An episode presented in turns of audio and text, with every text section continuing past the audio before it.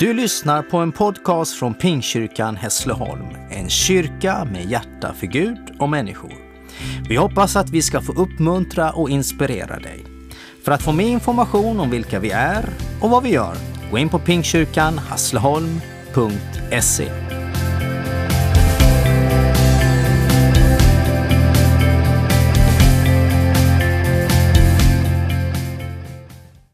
Jag ska läsa en bibeltext um, som står i Markus, Markus evangeliet kapitel tolv, vers fyrtioett till fyrtiofyra. Sedan gick Jesus och satte sig mitt emot offerkistan i templet, och han såg hur folk kom och la sina pengar i den. Många som var rika la dit stora summor, men så kom en fattig änka och la dit två kopparslantar, värda nästan ingenting. Då kallade han till sina efterföljare och sa: tro mig, den här fattiga änkan la mer i offerkistan än alla de andra, för de gav bara en liten del av sitt överflöd. Men hon som är fattig la dit allt hon ägde, allt hon hade att leva på. Låt oss be.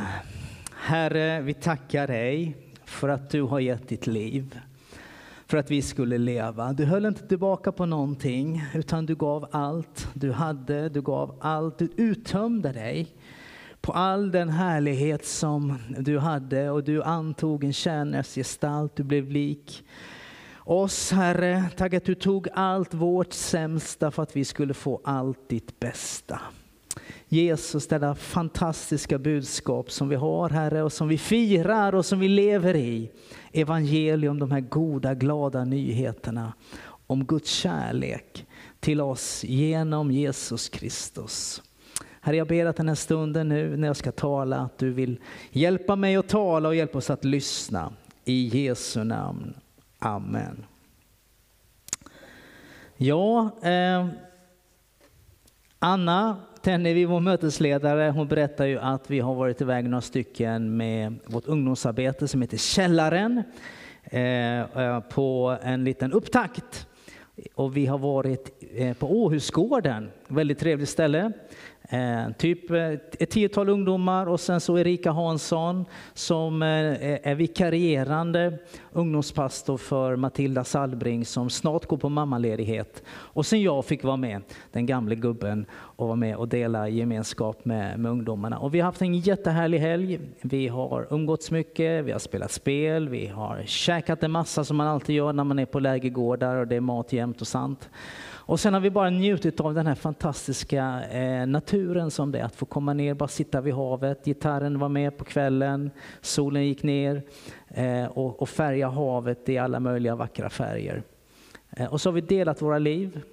Vad, vad, vad, vad, vad tron betyder tillsammans med varandra. Fått be för varandra. Så att vi hoppas och tror att det här ska vara en bra grund för eh, vårt ungdomsarbete. Eh, fredag tjugo noll noll. Källaren, då ska jag också vara med och, och tala lite och dela lite Guds ord. Så jättekul att få vara med. Så om jag är lite så ofokuserad så vet ni vad det beror på. Eh, att det kanske har varit lite mycket helgen. Hur som helst. Vi ska höra dagens predikan, eller jag ska tala dagens predikan. Ni ska höra på dagens predikan. Ni ser bara där. Eh, änkans offergåva är ju eh, temat för idag. Han som förändrar världen kallar vi den här predikoserien som går genom Markus evangeliet. Och det här är faktiskt det trettonde nedslaget i, i Markus evangeliet. Vi har sett hur Jesus förlåter synder, hur han botar sjuka, hur han befriar bundna människor, hur han uppväcker döda, hur han utmanar oss att sälja allt för att följa honom. Och vi har mött Jesus i olika sinnesstämningar. Vi har sett honom glad, vi har sett honom bedrövad, arg och engagerad och väldigt, väldigt levande. Markus som skriver de här berättelserna, han tillrättavisar tillrättalägger inte bilden av Jesus som någon slags liksom känslolös person som flyter ovanför världens problem och, och, och liksom bara finns i någon slags dimma. Utan eh, han framträder i all sin gudomlighet. Det gör han, och det är mäktiga under och väldiga tecken som han gör. Bara genom ibland att uttala ett ord så förändras allting. Men vi möter också Jesus i sin mänsklighet. Han talar med makt, han talar med auktoritet som mörker måste ge vika. Och vågor på ett st- stormigt hav måste stilla sig. Men inte, inte bara den bilden, utan vi möter också Jesus som, som lackar ur på sina lärjungar för att de inte vill tro och förstå honom. Och som är lite klurig och lite ibland inte så enkel att förstå. Och jag gillar att det är så. Att vi faktiskt får brottas lite, att vi faktiskt inte bara möter en tillrättalagd bild av Jesus. Och på samma sätt är det i dagens text. I dagens text så möter vi förutom Jesus en änka.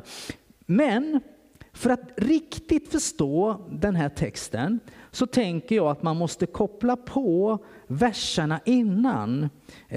Där Jesus varnar för de skriftlärdas sätt att leva. Och så blir det en kontrast till änkan i berättelsen. Så att jag kopplar på några versar innan. Eh, där det står så här. Eh, ifrån den eh, trettiosjunde versen. I samma kapitel. Den stora folkmassan lyssnade gärna på Jesus. Och i sin undervisning sa han: akta er för de skriftlärda som njuter att gå runt i långa mantlar och bli hälsade på torgen. Och få de främsta platserna i synagogorna och hedersplatserna vid festmåltiderna. De äter änkorna ur husen och ber långa böner för syns skull. De ska få en så mycket strängare dom. Och så kommer berättelsen om hur Jesus sätter sig vid offerkistan. Ni vet, de skriftlärda, de visste ju vad som var rätt. Och de påtalade det för andra ganska ofta. Och med liksom stor kraft. Men de levde inte som de själva lärde.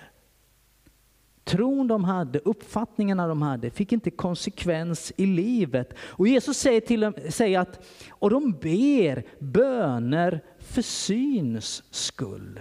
Han säger ju så i, sitt, i Bergspredikan, att vi ska inte rabbla böner, vi ska inte stå i gathörnen och be för att människor ska se det. Utan när vi ber så ska vi gå in, stänga dörren, be till Fadern i det fördolda, så ska han belöna oss. I hela den profetiska litteraturen i, i, i Bibeln, alltså profeterna, Moseböckerna, så möter vi Gud som gång på gång visar att den faderlöse, främlingen och änkan är grupper som han särskilt bryr sig om. Gång på gång möter vi det. När Gud kritiserar ett orättfärdigt eh, släkte, en tid där, där man liksom inte följer honom, så kommer de här sakerna upp att ni tar inte hand om den faderlöse. Ni bryr er inte om änkorna och ni bryr er inte om främlingarna. Och här säger Jesus till de skriftlärda att ni äter änkorna ur husen. Det var ju ett grovt övertramp mot lagen. Och det gick också emot det som Jesus själv svarat. När det kommer en skriftlärd och frågar om vad som är det främsta budet i lagen. Då svarar ju Jesus så här: du ska älska Herren din Gud av hela ditt hjärta, av hela din själ, av hela ditt förstånd, av hela din kraft. Sedan kommer detta: du ska älska din nästa som dig själv. Det är svaret på frågan som en skriftlärd ställer till Jesus. Bibeln säger att tro utan gärningar, den är död. Därför att när du och jag i tro kommer till Gud och får våra liv förvandlade av honom, så visar det sig i, i det sätt vi lever, i, i hur vi agerar, i de gärningar som vi gör. För då gör vi gärningar som är präglade av tillit, av överlåtelse och av engagemang. Och det är det som jag tänker att den här texten handlar om. Det är nämligen det vi ser om vi skulle sätta oss tillsammans med Jesus där på tempelplatsen och titta som han gjorde vid offerkistorna, så kanske vi skulle förhoppningsvis se det han ser. Vid skattkammaren, vid kvinnornas förgård, fanns det möjlighet på tempelplatsen att lägga sina gåvor till templet. Där skulle man ge sin tempelskatt som hade ett speciellt namn. Det kallas för korban, kan man läsa om i kapitel sju i Matteus evangeliet, eller i Markus evangeliet. Där Jesus kritiserar de skriftlärda och säger, säger så här att ni skriftlärda, ni säger att det är viktigare att ge tempelskatten än att ge, hjälpa era föräldrar. Och Jesus menar ju tvärtom att du ska hjälpa dina föräldrar först och främst. Men där kunde man också ge sina frivilliga gåvor. Och det behövdes ju en hel del pengar för att det skulle gå runt och verksamheten i templet skulle fungera. Det var dagliga offer, det var dagliga böner. Och sannolikt behövde man säkert reparera det här templet nu och då. Och säkerligen så passerade en massa människor runt de här offerkistorna. Och så sitter Jesus där och tittar på hur mycket folk ger. Det är ganska underligt, kan jag tänka mig. Eh, sådär. Vi brukar inte ha för vana i kyrkan eh, att sitta och se hur mycket pengar människor ger. I alla fall inte i denna kyrkan, så sitter vi inte och kollar, kollar på det. Men Jesus, han var intresserad. Och det är så att hur att pengar och hur vi hanterar våra pengar och vilken attityd vi har till pengar säger faktiskt väldigt mycket om den tro och om den tillit på Gud vi har än vad vi tänker. Och Jesus talar om detta gång på gång. I Bergspredikan säger han bland annat att vi kan, vi kan inte tjäna både Gud och mammon. Och mammon står för pengars makt. Matteus sex och tjugofyra. Och han säger att där vår skatt är, där kommer också vårt hjärta att vara. Alltså det vi lägger pengar på. Det vi satsar vår ekonomi på. Det liksom vi prioriterar. Där kommer också vårt hjärta att vara. Faktum är att Jesus talar mer om pengar än vad vi gör. Nu ser han inte som vi gör på pengar. Det är inte så att vi inte får äga pengar. Det säger inte Bibeln. Utan vi får, vi får äga mycket pengar om det så skulle vara. Men det är så att pengar får inte äga oss.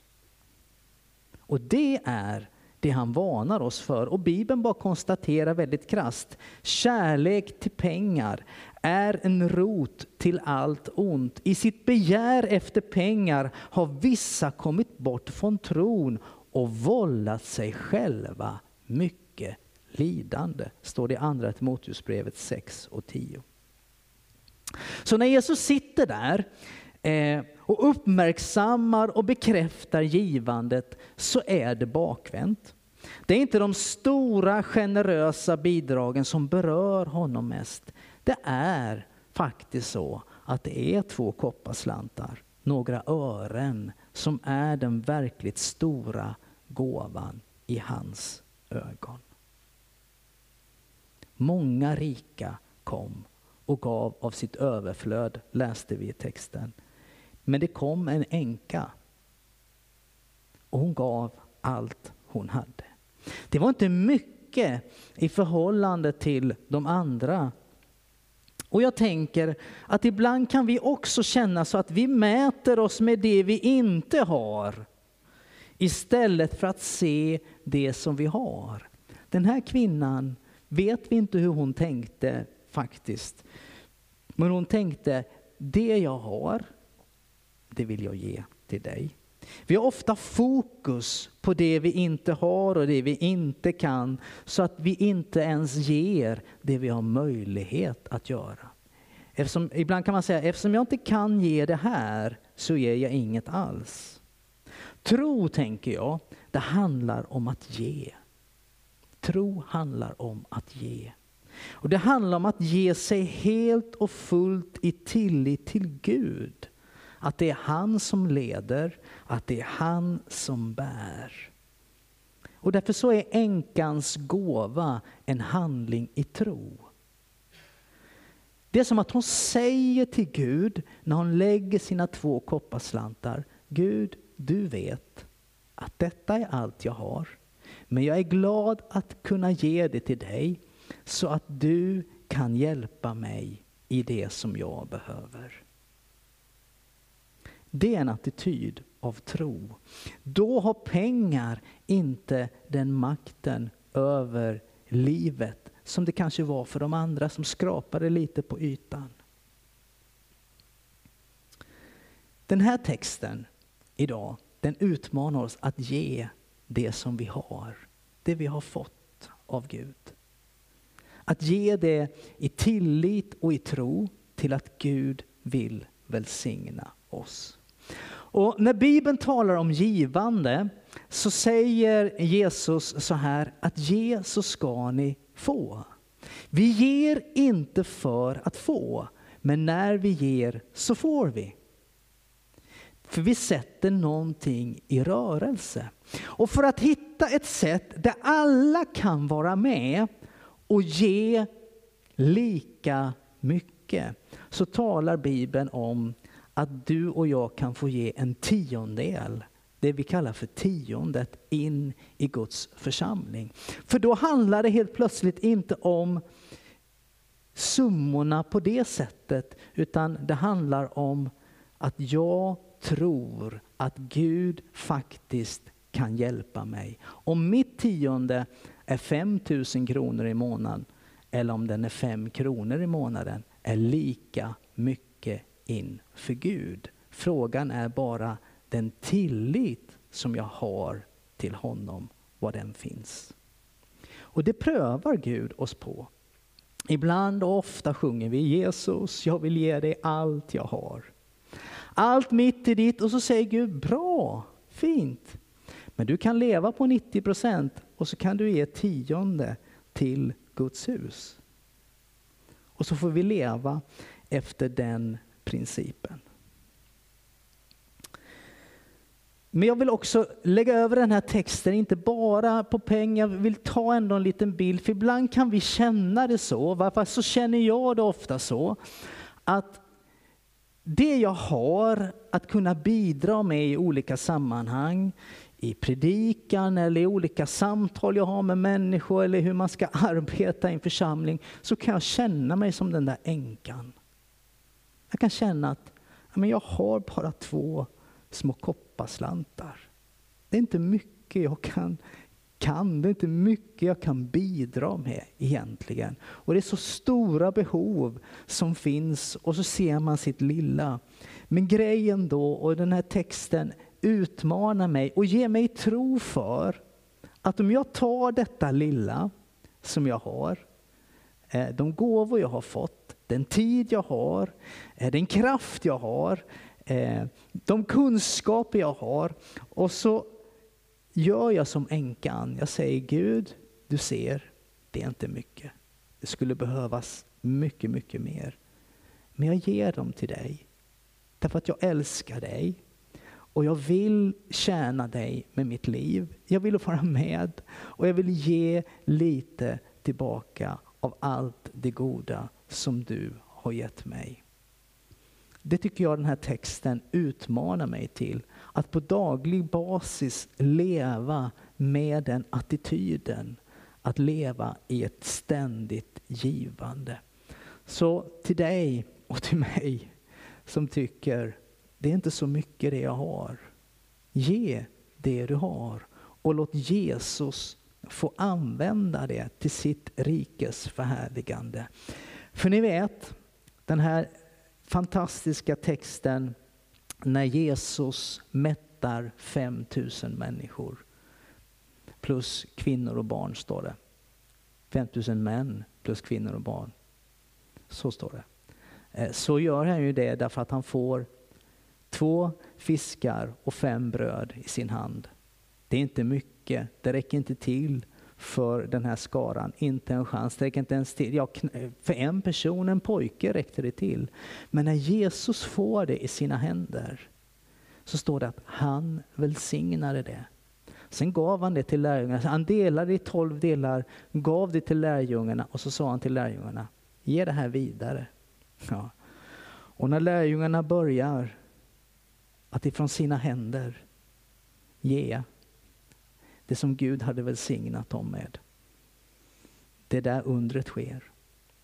Det där, det där miraklet sker. Miraklet sker i vår egen hand, av de gåvor som vi har gett till Gud, som han har välsignat och sagt: ge det här nu vidare.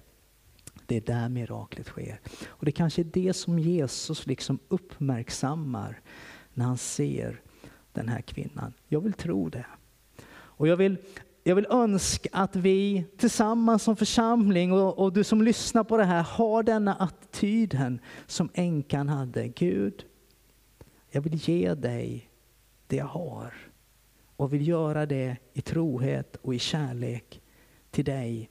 Du som har sagt att du aldrig ska överge mig, du ska aldrig lämna mig, utan du ska vara med mig och du ska fylla alla mina behov som jag har. Det ber jag att vi ska få leva i den attityden och i den kärleken. Och jag tror att det gör någonting med våra liv. Det gör någonting att det öppnar upp en källa av välsignelse i våra liv. Inte så att vi kan köpa välsignelse, det är inte det jag säger här nu. Men när vi överlämnar saker till Gud så är det som att Gud har möjlighet att bara låta sin nåd, sin kraft och sin välsignelse på ett alldeles särskilt sätt flöda igenom dig och genom mig. Ska vi be tillsammans. Jesus, jag tackar dig för att du såg denna änka och det lilla hon gav. Och att det får vara en utmaning för oss i det som vi äger, i det som vi har, i det vi står i. Herre, behoven är så stora, utmaningarna är så många, bristerna är så många. Det är så många som ropar på olika saker. Vi bara känner att vi har inte mycket att ge. Men Gud, jag tackar dig för att vi får ge det vi har till dig. Och när vi ger det till dig så blir det välsignat. Så räcker det till. Och inte bara räcker till, det blir över. Och jag ber att du ska hjälpa oss att leva detta överflödande liv. Att inte på insidan ha en propp här. Att inte liksom på insidan eh, säga någonting och sen leva något annat. Utan att den här änkan får vara ett föredöme för oss i vår vandring med dig, Herre. I Jesu namn. Amen.